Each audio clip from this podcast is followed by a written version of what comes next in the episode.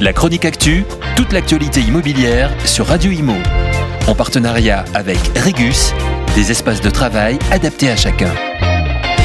Ce mardi, alors qu'il était l'invité de nos confrères de BFM Business pour parler de l'interdiction progressive des passoires thermiques à la location, Olivier Klein, ministre délégué à la ville et au logement, a été très ferme. Les propriétaires bailleurs ne pourront pas se réfugier sur la plateforme Airbnb. Pour rappel, la loi climat et résilience a mis en place un calendrier échelonné afin de faire sortir progressivement les logements les plus énergivores du parc locatif.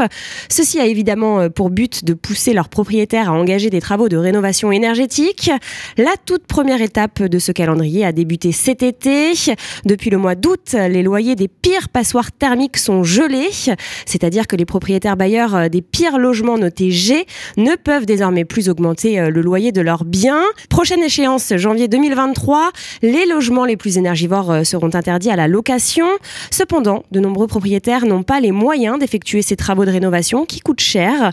De ce fait, ils tentent de trouver des solutions, comme par exemple le changement de statut de location. C'est pourquoi Olivier Klein a réagi très fermement quant à la possibilité de mettre un bien mal noté en location de courte durée sur Airbnb afin d'éviter ces travaux de rénovation énergétique. Pour le ministre, il est hors de question qu'on se réfugie derrière l'interdiction de remettre en location en transformant son logement en meublé touristique.